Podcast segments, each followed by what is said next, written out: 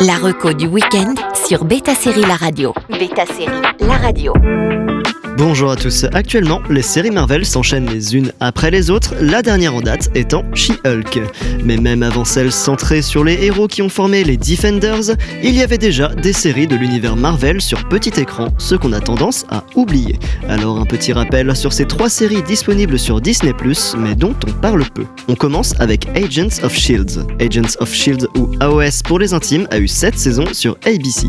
Au début de sa diffusion, la série était considérée comme canon dans le Marvel Cinematic Universe et les événements directs des films ont toujours eu un impact dans la série et lors de la première saison, un événement de la série avait été pris en compte dans un film. C'est donc autour du personnage d'agent Coulson prétendu mort dans les films qui représente ce qui reste du Shield et qui va rassembler une petite équipe pour continuer le travail de l'organisation que toute la série va tourner. Malheureusement, par la suite, Kevin Feige a décidé d'écarter le petit écran du lore canon. Une décision qui a semblé injuste pour de nombreux fans, considérant AOS comme l'un des titres pionniers ayant amené le multivers, les inhumains et plein d'autres thèmes abordés bien plus tard dans le MCU.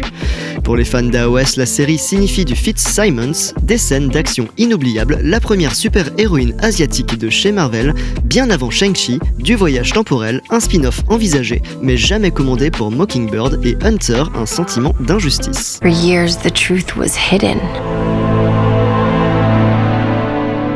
People from other times, other worlds, heroes.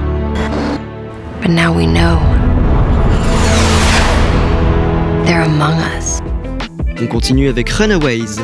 Les Runaways, c'est une série un peu plus ado que la majorité des séries Marvel. Comme le nom l'indique, les héros de l'histoire deviennent des fugueurs le jour où ils découvrent l'identité de leurs parents, qui sont des membres d'une organisation criminelle.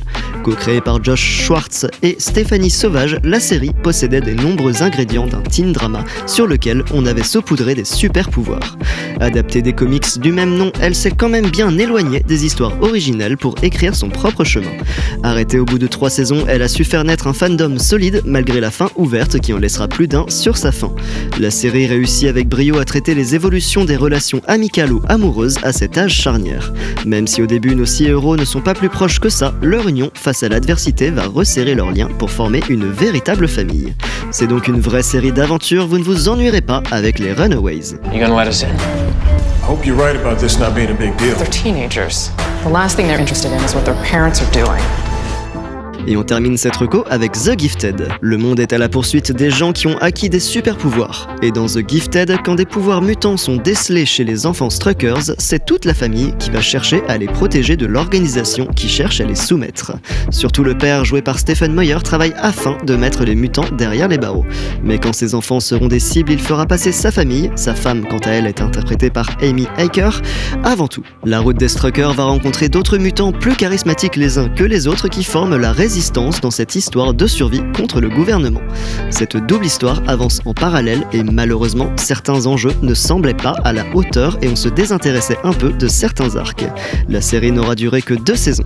Dans un monde alternatif à celui des X-Men cette fois-ci, mais toujours dans l'univers Marvel, The Gifted était le pendant plus familial de Légion, également disponible sur Disney ⁇ qui aussi naviguait dans les eaux mutantes. Why didn't you tell me? You have powers? Dad puts people like us in jail. My experience, things change when it's your own kid.